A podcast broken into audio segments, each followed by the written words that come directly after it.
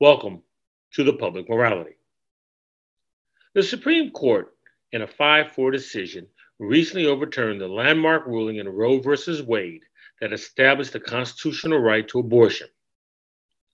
Though the knowledge that Roe would be struck down due to the unprecedented leaked majority opinion earlier this year did not mitigate the impact of the formal announcement made last week.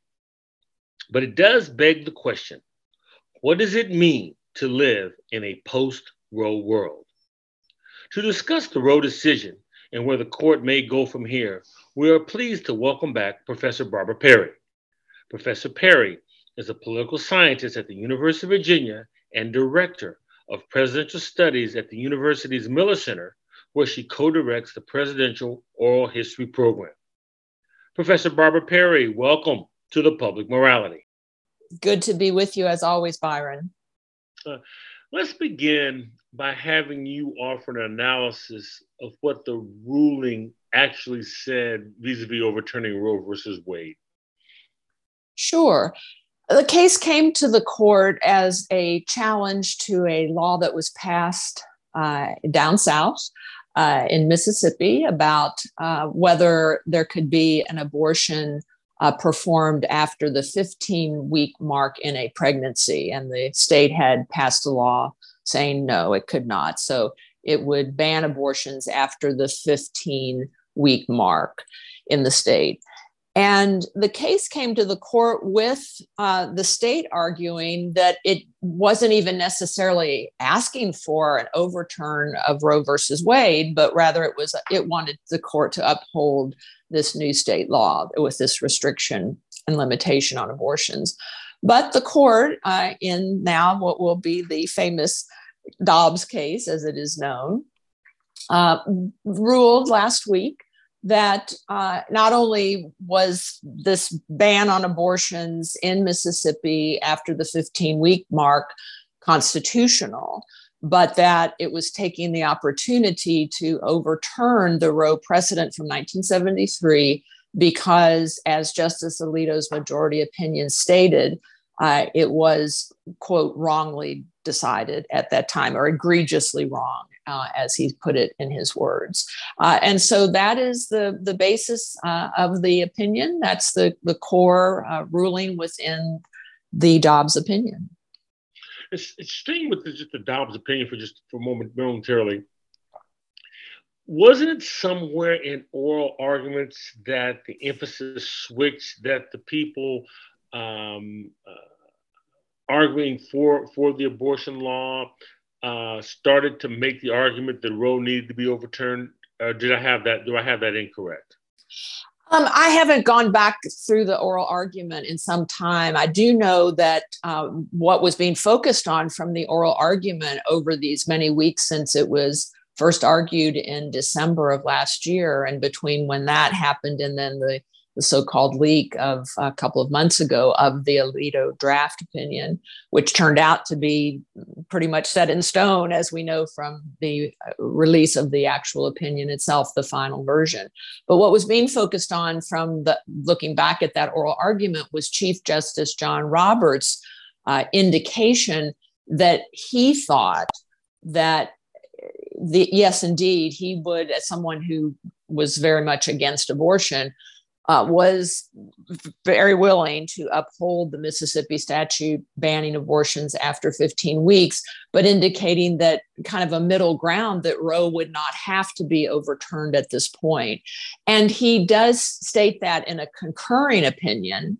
Uh, to the majority opinion written by Alito, but that had five votes right there, and then six votes to uphold counting the Chief Justice's vote, the Mississippi statute, and then five votes to overturn Roe outright. So I'm sure that the legislators in Mississippi who passed this limitation uh, on uh, on abortion uh, were not at all disappointed, uh, to your point, that uh, indeed Roe has been overturned. And part of the reasoning we should note is that I'm sure many people are familiar with an intervening precedent between Roe in 73 and now uh, Dobbs in 2022. And that was from 1992, the Casey case, Planned Parenthood of Southeastern Pennsylvania versus Casey. And in that case, the moderates, led by Justice O'Connor, Justice Kennedy, Justice Souter, had three votes to uphold some limitations on abortion uh, from Pennsylvania. Um, but they did not want to overturn Roe. So they got two of the liberal votes, including Justice Blackmun, who had written the Roe majority opinion in 1973, to uphold Roe, to make some changes in how it was viewed by states, and to allow some limitations that states could impose on access to abortion. And that is why states, including Mississippi, had been indicating and passing through their legislatures these various limitations. The limitations had grown stronger and stronger and stronger as these legislatures became more and more conservative and, and anti abortion. And then the test was always under Roe and under Casey, which of these limitations uh, would be upheld. But now, with six anti abortion members of the court, including three put on by President Trump, uh, the states got more in the conservative realm than they even perhaps thought they could uh, by getting an outright overturning of the Roe precedent. You, you mentioned this um, a few moments ago. Is there any significance in your view that there was a 6 3 um, vote to affirm the Mississippi law, but a 5 4 vote, vote overturning Roe. Is there any significance in that, or is that, is that just semantics? I think there's significance in it, but not for the result. Uh, in other words, the result is the same, whether it would have been six to three outright overturning Roe or five to four uh, I, I, always go back to when I was a fellow at the court in the mid 90s, and Justice William Brennan had retired, but as is the precedent and the tradition of the court, uh, even when justices retire, they can maintain their chambers at the court if there's room for them. Sometimes we've had so many retired justices that they have to go over to the federal judicial building over near Union Station in Washington, D.C. But at that time, Justice Brennan had uh, had his chambers and he would be assigned a clerk. And he was getting on in years, but he still had this Irish leprechaunish uh, sense of humor about him. And so we, as the fellows, went in to meet with him. And he said, uh, You know, I always have an exercise for my new clerks when they come on the first day in the job here. They'll be here with me a year. And I always ask them, What's the most important word at the court? And he said, They're all very into liberty and justice and freedom. And so they all throw out those important words from our Constitution. But he said, I then wait and I say, no, no, no, that's not right. And then I say, are you, are you finished? Any other ideas? And they say no. And then he said, I hold up my hand with five fingers and I say five. That's the most important word at the court. And that's because it's math, you know, five beats four. And so it doesn't matter that Chief Justice Roberts in the Dobbs case had a slightly different approach uh, it still overturns Roe. The significance, I think, is uh, manyfold, and that is one that the Chief Justice uh, is. We always call the, the court after the Chief Justice's name, so this is known as the Roberts Court or the Warren Court or the Rehnquist Court. Um, but it doesn't always mean that the Chief Justice is in the majority or is actually able to lead the court. And right now, we see that there and I think it shows as well another bit of significance how far the court has moved to the right. If Chief Justice Roberts, who's quite conservative, is now viewed almost as a um, a centerpiece or a, more of a swing voter uh, in this court, as opposed to a swing vote of an O'Connor or a Souter or a Kennedy, who truly were moderate conservatives. Uh, so I think in that sense, there's there's also significance there's also significance in that the math could change if at some point in the future you would get one more vote uh, possibly to overturn dobbs or to rejigger dobbs if the chief justice would stick to his position that he indicated in this more moderate approach to roe What um, we sort of talked around it. What is the impact, in your view, of this decision to overturn, overturn Roe versus Wade? Mm-hmm.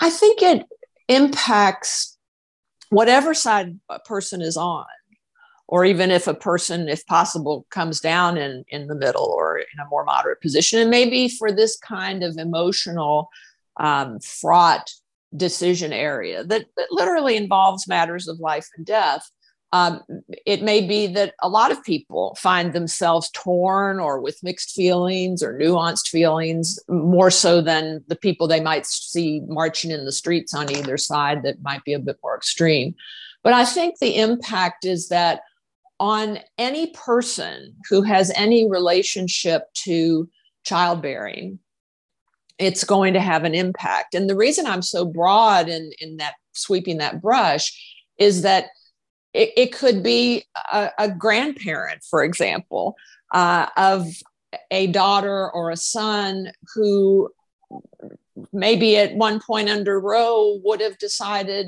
not to have a child but now does not have access uh, to abortion in what probably in the end will be about half of the states. Right now, there were about 13, 14 states that uh, had these so called trigger laws that as soon as Roe would be overturned, their legislatures had indicated that these anti abortion laws would go into effect or pro life laws would go into effect.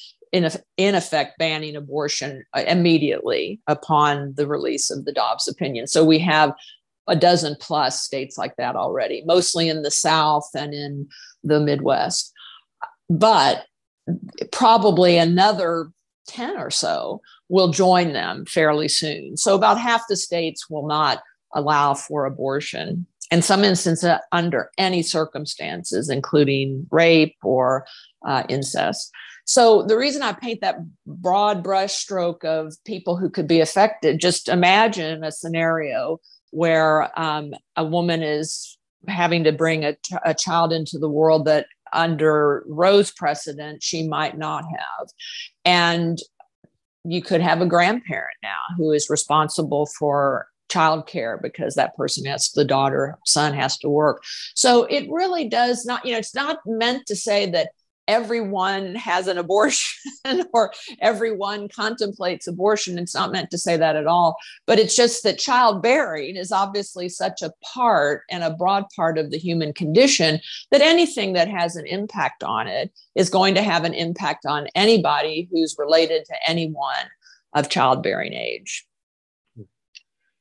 Though we have the benefit of uh, hindsight, in retrospect, given the unprecedented leak of the February opinion that the court was prepared to strike down Roe, as well as you as you mentioned earlier, the Casey case. Um, the ruling was hardly a surprise, but talk about the impact um, once the ruling became official. I've heard a lot of people say, uh, both friends I know, um, mostly women I've talked to, um, people on television, uh, commentators, newscasters, people in the street who've been interviewed. Uh, again, on both sides, interestingly enough, people in tears of emotion, either because this is people of all ages. I saw young women interviewed, for example, who are pro life and were choked with emotion that what they and their parents and maybe grandparents had been working so hard to overturn Roe was was now now here. Uh, so they were choked with emotion of happiness and fulfillment. Obviously, on the other side, there were people in tears, um, particularly young women of childbearing age. I noticed uh, who were devastated uh, by this because again it's it's not meant to say that um, they they anticipate someday that they will have an abortion but rather that uh, it's painted in in that position as a uh, a healthcare decision over one's body, the the most intimate elements of a person's body, And there was a lot of emotion there.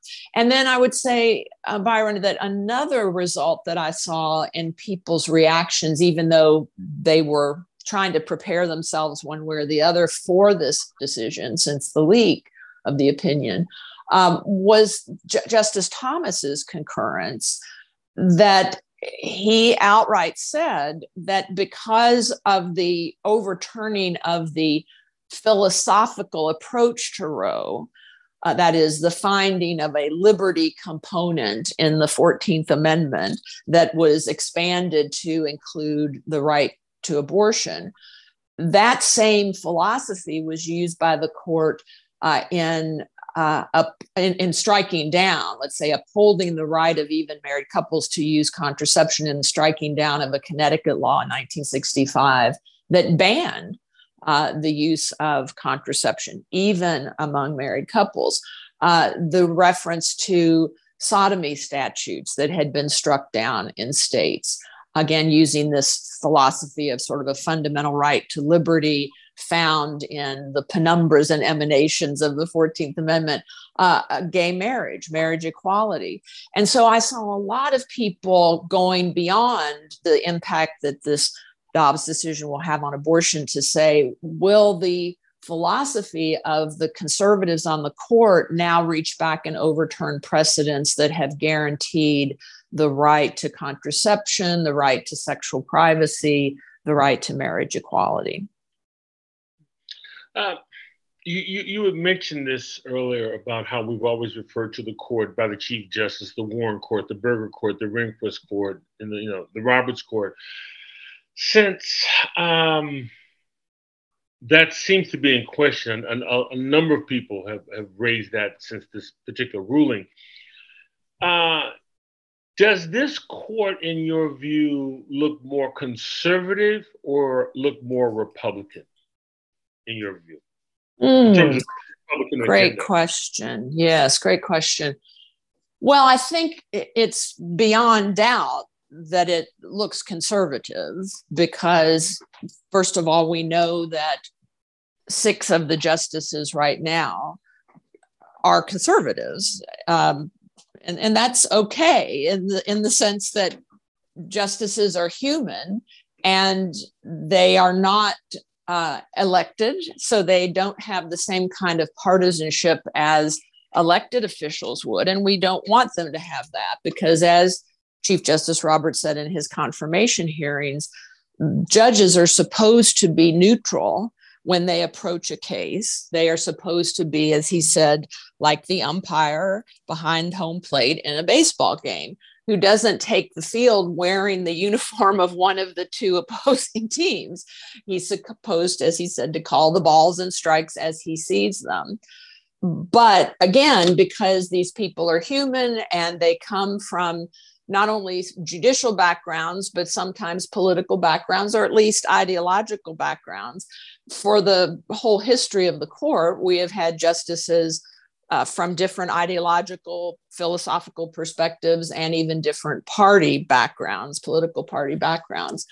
We should add, though, that most of the cases that the Supreme Court hears uh, do not have partisan elements to them.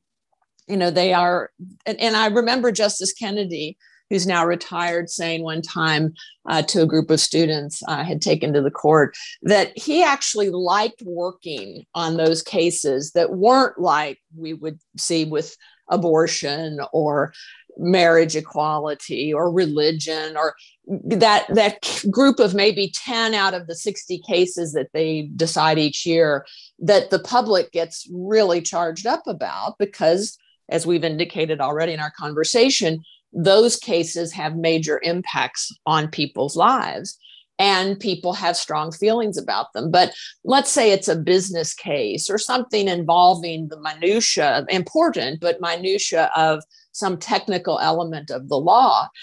And the, in those instances, ideology really means nothing. Partisanship means nothing. So Justice Kennedy, who was uh, tended to be a moderate conservative and a centrist, said, "I really like working on those cases because we don't divide into."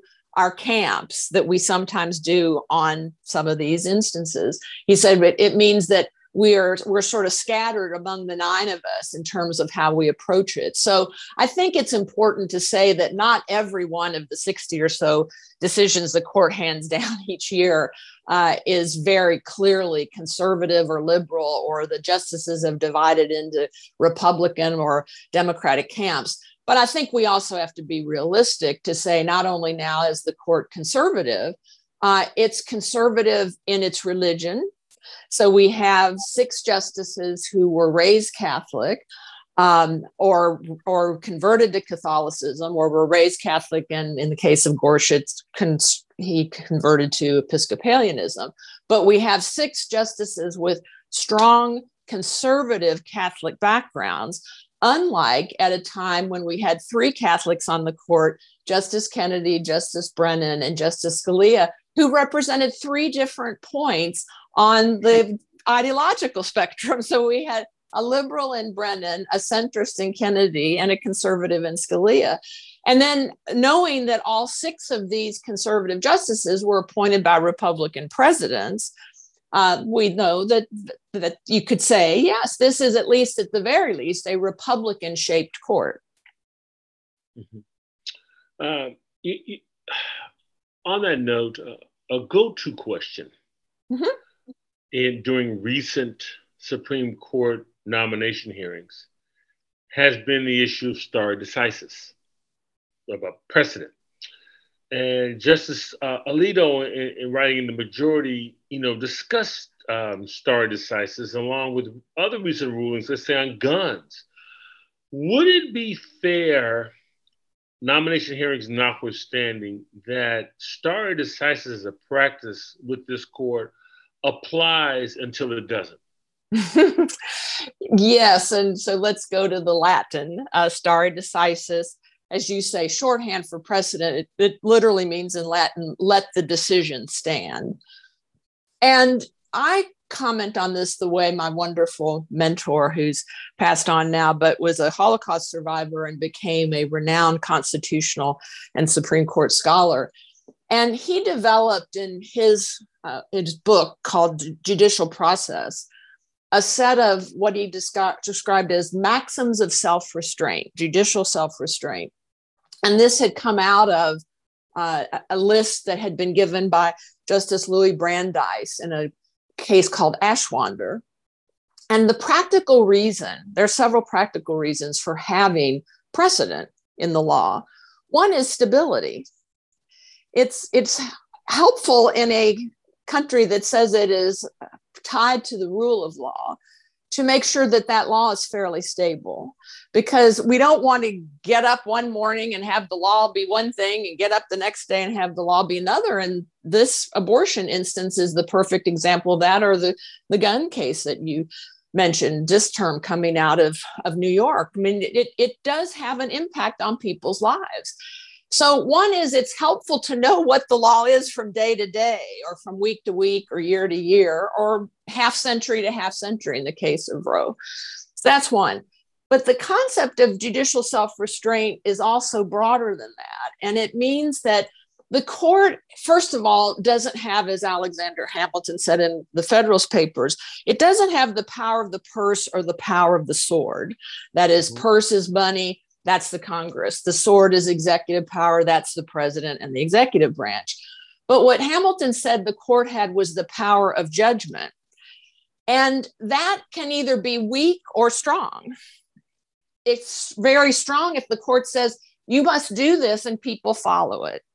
So if it now says you can't get an abortion or you don't have a right to abortion and your state says, therefore, you can't have one, and if that means it's harder to get an abortion, it doesn't mean abortion will go away, sadly, because we know that abortion has been around for a long time. So it doesn't mean that all people will hold to that, but it means that the, they will not be allowed to get one legally in their state. So they might have to go elsewhere, or sadly, might have to try to in, engage in, in some other practice.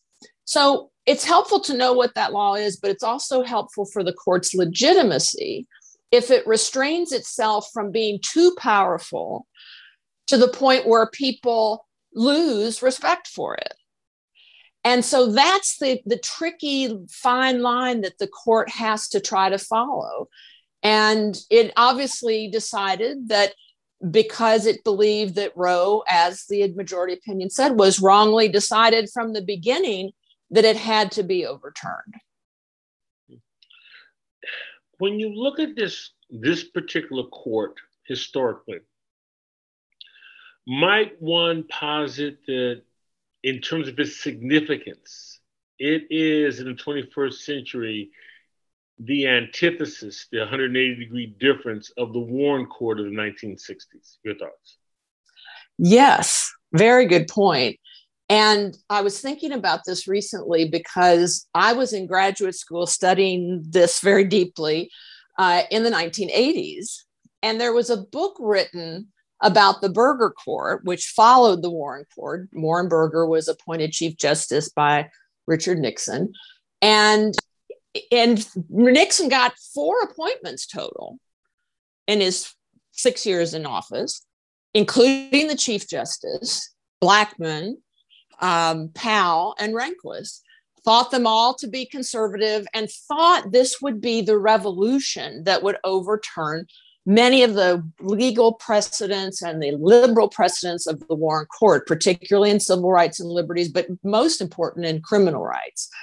And so somebody wrote a book in the 1980s about the Burger Court, and it was called something like The Burger Court, the counter revolution that wasn't, because the Warren Court was viewed as a liberal revolution. Nixon had run on a platform in 1968 and in 72 as part of his quote southern strategy to get republican votes by saying i'm going to put conservatives on the federal courts especially the supreme court to overturn these radical liberal views of the warren court especially in again the criminal rights realm but justices don't always follow their president's wishes which again is a good thing because that means they're independent um, and so somebody like Justice Blackmun, who was put on by Nixon, ended up writing the Roe decision uh, of allowing abortion as a fundamental right. So um, I think that what we're seeing now, to your point, is ultimately took some 60 years, uh, but we're now seeing, I think, that revolution that Nixon thought he was going to perpetrate uh, in the late 60s and early 70s it's taken another 50 years, just as it took 50 years for pro life movement and advocates to get to the point of the court overturning Roe. And, and to your point, historically, um, and I'm quoting President Eisenhower, the worst damn thing I ever did was put Earl Warren on the Supreme Court. So he, and Bill Brennan. and so he was asked as he left office, yeah, have you did you commit any any mistakes uh, while president? And yes, his answer was uh, two, and they're both on the Supreme Court. And he was referring to Earl Warren and to William Brennan. By the way, justices of the Supreme Court, including the chief, don't have to have judicial experience. Earl Warren had never sat on a court. Well, he was governor been, of California. Been governor of California, including when Japanese Americans were rounded up during World War II. Mm-hmm. Uh, was thought to be conservative. Uh, but got on the court and obviously uh, d- was not acting in a conservative manner.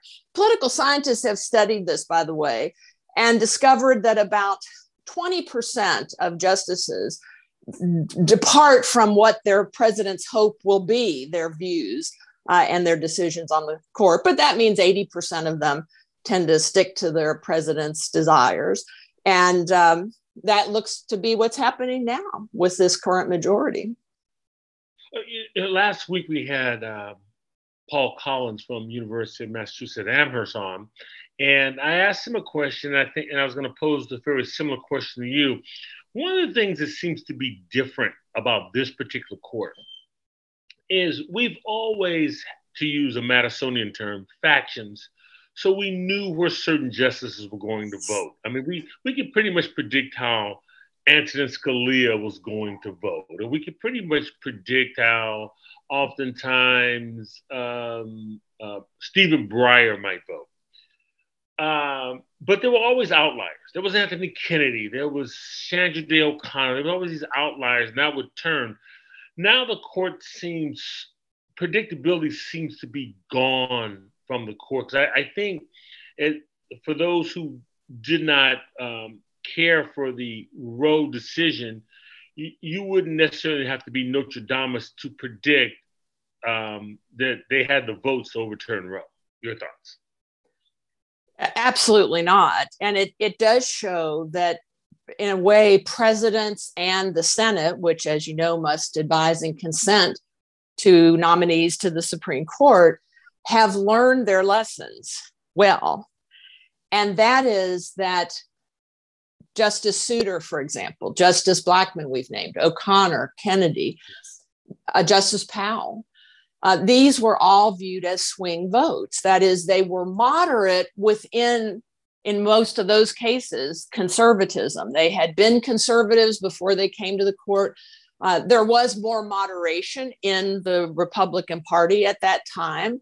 Uh, and somebody like Sandra Day O'Connor, Justice Kennedy, I, I, I remember as, as a fellow at the court in the 90s going to oral argument and I should add, I am a political scientist, not a lawyer, but most of my colleagues were lawyers, and they'd say, uh, "Oh, you know, Connor O'Connor is a swing vote. I just don't think she has the intellectual firepower of an Antonin Scalia or a William Rehnquist, because, as you say, those were predictable votes."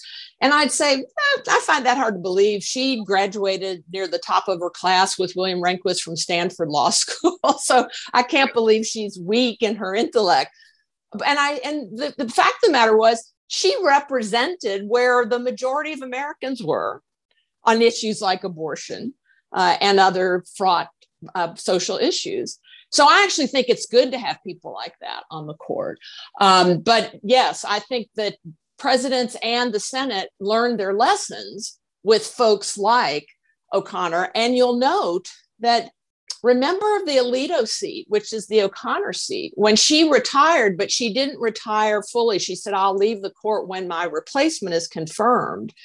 And you had Harriet Miers. Mm-hmm. Bush 43 nominated Harriet Miers, who was his White House counsel, longtime friend from Texas, a very bright woman, but not of the same ilk as these Ivy League trained you know eastern east coast west coast intellectuals conservative or liberal. And she was she was ousted basically by the federalist society and their minions in the congress. She had to step aside because she was viewed as probably too liberal. So they didn't want another Souter. They didn't want another kennedy. They didn't want another o'connor. They saw the promised land. And now as of friday they have reached it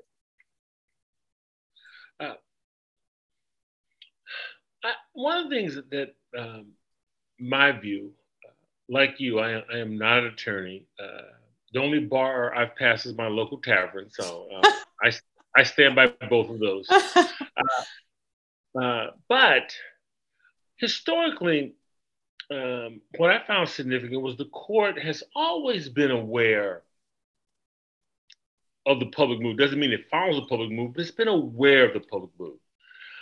I don't think you mentioned this case earlier, Griswold v. Connecticut, 1965, about married couples and contraceptive, or Miranda versus Arizona, uh, v. Arizona. Um, I don't think those get ruled the same way in 1925 the way they were ruled in the 1960s. The current court does not seem to be swayed by those factors. Your thoughts? Well, let's think about public opinion. First of all, there was no way really to know where public opinion was scientifically until the 40s with the Gallup poll and scientific polling that came into existence at that point. Now, you can make the case that members of the court knew about public opinion based on election results, you know, following what happened in Congress, following what happened to presidents, and just keeping their ears to the ground, being in Washington, that they would have to have a sense of what was happening in the world. And there have been some who say, you know, even though you know, we sit in this marble temple as of 1937 when the, this court building opened. Otherwise, they didn't have their own building. They had to have a chamber loaned to them in the Capitol, in the Capitol building. Um, I, I would say that they've had this sense that they don't sit idly by and have the winds of public opinion blow over the court and not ever affect them. And and in fact, the great Justice Oliver Wendell Holmes said back in the early 20th century, it's very quiet here, meaning at the court, but it's the quiet of the storm center.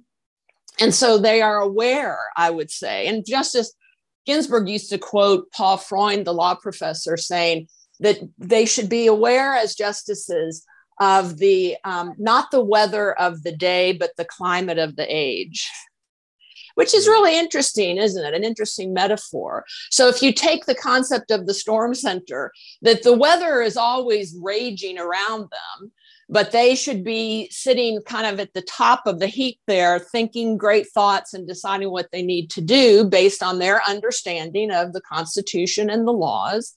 And they shouldn't be following the Gallup poll or the election returns. But given that how they are appointed, they are eventually going to reflect that and they have their own views. So I don't mind if they kind of look at the climate of the age. The interesting thing now, though, especially on abortion, is that they are completely out of step with at least where the public opinion polls show Americans are, which is a majority of Americans, 60 some odd percent, believe there should be legal access to abortion at least in the first trimester of pregnancy because I think the American people get the view that Justice Blackmun had in Roe, which is you divide pregnancy into these three trimesters. In the first trimester, obviously, the child cannot live outside the mother. And so I think the majority of Americans put the mother's life first and want to give her the option of ending the life within her within that first trimester. So they're actually quite out of step but maybe they will mold public opinion. You know, maybe public opinion will shift based on their decision. Mm-hmm. Which, which, in in a, in, in ironic way, sort of goes back to my question about the Warren Court, because I would argue that that's sort of what the Warren Court did with cases like Brown and and um, and others. They were sort of leading opinion, which was sort of unprecedented. So maybe maybe they will take a more Warren esque role in that way. I don't know. We'll it could be. And you could point most recently to marriage equality. I think they were in the lead there. Um, and that's why they are ice. They're meant to be isolated, and they don't have. Once they're named, they're named for what the Constitution says good behavior, which is in effect life, uh, because the founders wanted them to be independent from politics and public opinion. So uh, sometimes they're behind it, as in the New Deal period, where you had a lot of older corporate lawyers who were very conservative and pro business. So, as all of these New Deal economic regulatory pieces of legislation that FDR had sent up to Capitol Hill as part of the New Deal, and he had vast majorities in the House and the Senate, and they passed them as quick as they could pass them. Businesses would say, "I don't want to be regulated." They'd get it all the way to the Supreme Court. The Supreme Court would strike it down. So sometimes the court is behind. And your point about uh, Miranda was well taken. You know, people, everybody can name from watching cop shows can name the Miranda rights, right? And I once had a friend who was here in Charlottesville as an exchange student from Austria at the law school, and he was representing a criminal client in Austria. And, and the guy said, I, I wasn't read my rights. And the judge in, uh, in Austria had to say, You've been watching American television. We don't have those here. um, does it matter when we look at the legacy of this court? Does it matter that given we, we talked about its potential role as being the, the 180 degree antithesis of the Warren Court, does it matter that five of the six justices that rendered the ruling uh, uh, to overturn Roe were appointed by presidents who made it to the Oval Office without a majority uh, vote in the general election? I do think that's important. Uh, five of the six uh, presidents who have not won uh, the the majority of the popular vote. um, and yet put members on the court. Uh, again, it's one thing for the founding fathers wanting presidents not to be completely dependent on popular vote. That's why we have the Electoral College and not wanting a court to be dependent at all on the electorate or only very indirectly dependent upon an electorate by virtue of which president names them.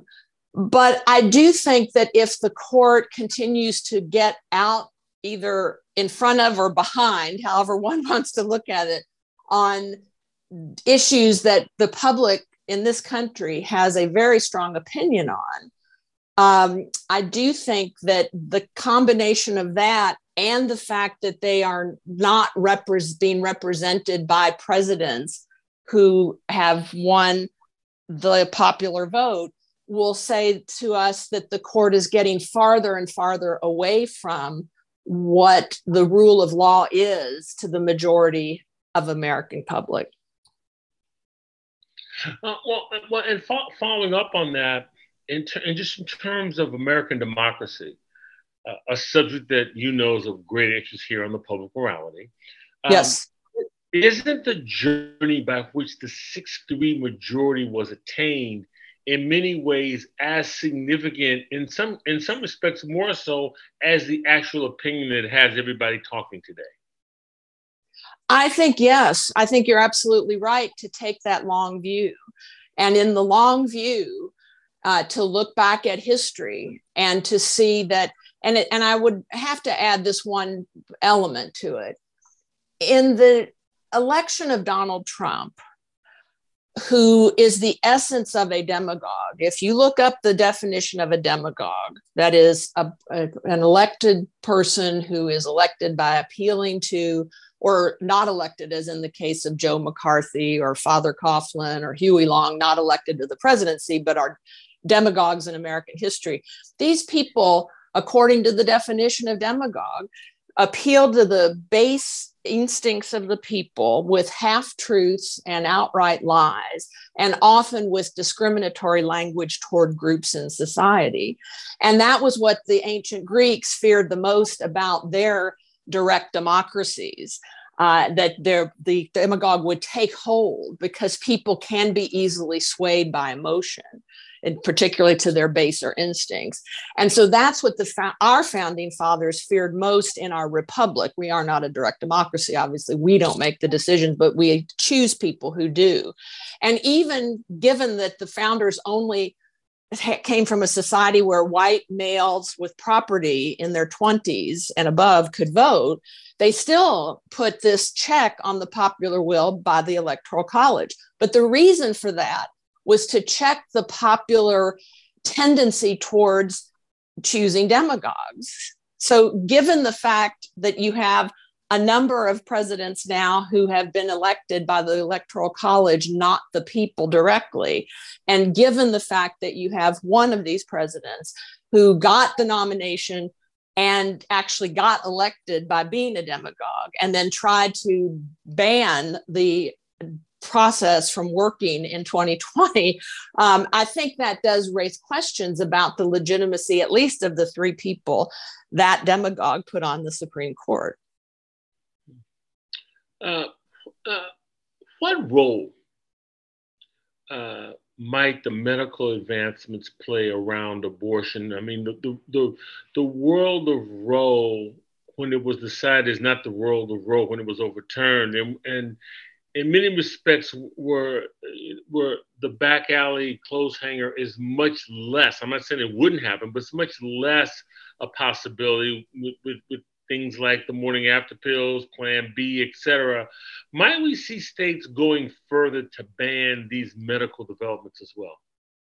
Yes, and that's already happening. And so I, I always saw several, in, in addition to that, that you've raised several other medical issues that have an impact on on Roe and on abortion and on uh, pregnancy.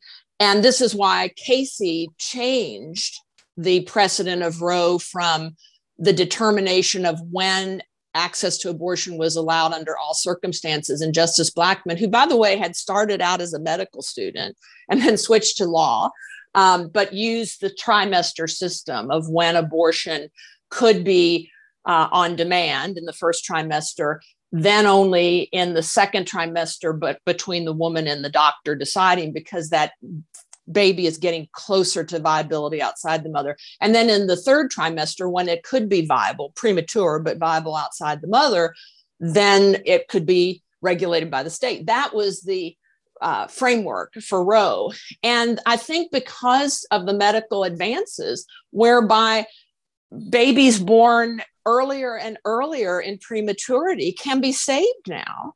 The, that line that I mentioned very early on in our conversation about when this other entity, this other biological entity, uh, a potential human, or depending on one's viewpoint, a human from conception, uh, when it can live independently, that has changed. And so that's another element that I think has to go into the mix and that does make people uncomfortable about uh, when an abortion can take place. And we've already had opinions from this Supreme Court about late term abortions and so called partial birth abortion. So I think that combined with, as you say, pharmaceutical approaches to uh, abortion which would allow women in the privacy of their homes to be able to end a pregnancy uh, on their time frame early in pregnancy. Um, the problem with that is that you will have states that are going to be banning that procedure uh, and banning uh, going across state lines to get the medicine or banning the mailing of these medications and that's going to raise lots of issues. Also you have uh, states that are talking about banning women from traveling to a state or another country where abortion is legal. Uh, Justice Clarence Thomas recently suggested, uh, in spite of uh, Justice Scalia, uh, Scalia, Justice Alito's attempts to at least assuage fears, but Justice Thomas suggested that um, civil liberties that we found in Griswold v. Connecticut, when you sort of reference the penumbra of rights, um, get you to the right of privacy. Um, Lawrence v. Texas, that, that, that um, states couldn't outlaw consensual sex, and Obergefell versus Hodges this established a constitutional right uh, to same gender marriage. Um, are these fears hyperbole or are these valid concerns? That, the court might go after these these these uh, civil liberties as well? I would say that they, I would have listed them under that term hyperbole or overreaction, if not for Justice Thomas's concurring opinion, in which he, and I actually have to think his clerks, um, who I'm sure are quite conservative, that sounded like clerk language to me. And by the way, all justices have four law clerks who are top of the line, well educated, brilliant young men and women who have served a year for a lower federal court judge, usually appeals court judges, and they're all very bright as well. So I'm not questioning the uh, the educational background and the brilliance of these young people, but I think they more than anyone would particularly have these philosophical, ideological activist views. And so Justice Thomas's concurring opinion in which he, and again, I'm sure his clerks put together this language about the very basis, the philosophical jurisprudential basis for Roe was ill founded and wrong. And therefore, its use to get to these other rights, that what they said in this concurring opinion is that we will have other opportunities perhaps now to go back and revisit those areas that you've just mentioned.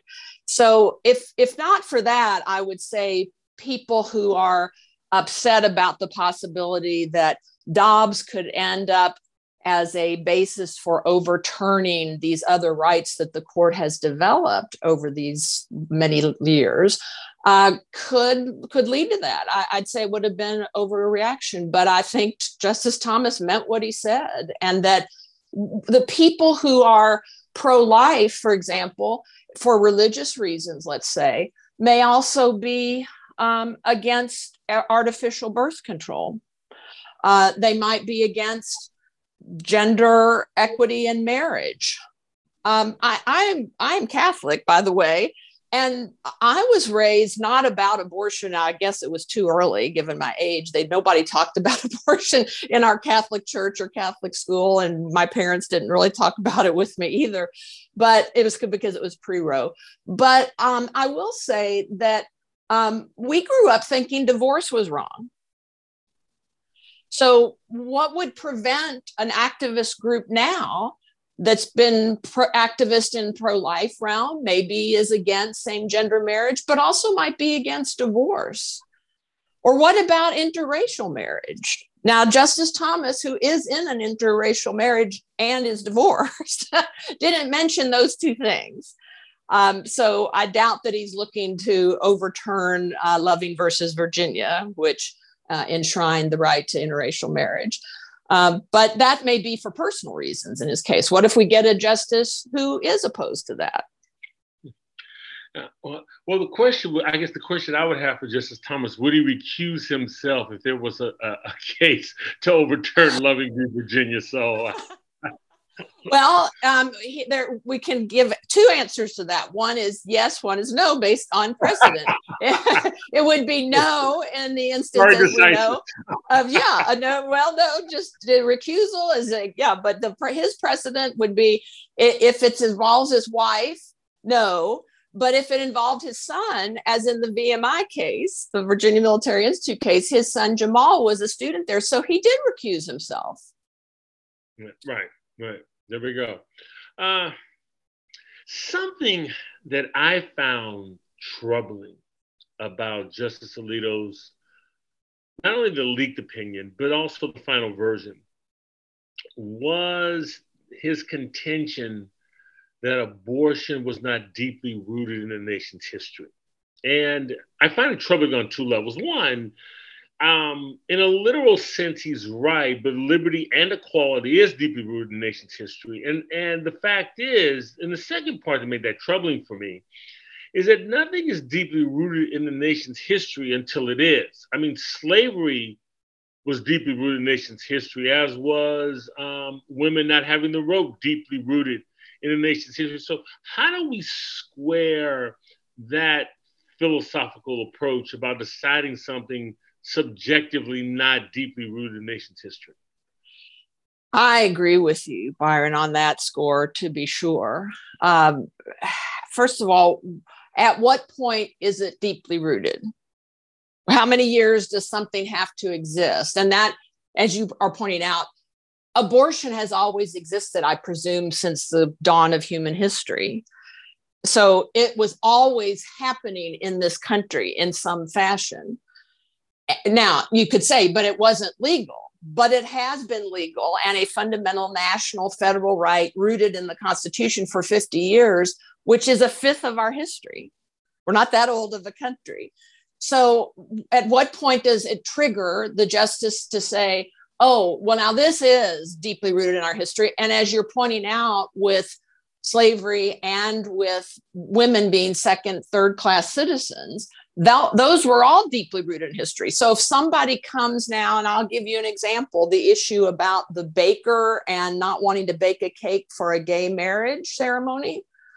Um, I gave the hypothetical what about uh, an, an Orthodox religious person whose faith does not believe women should work outside the home?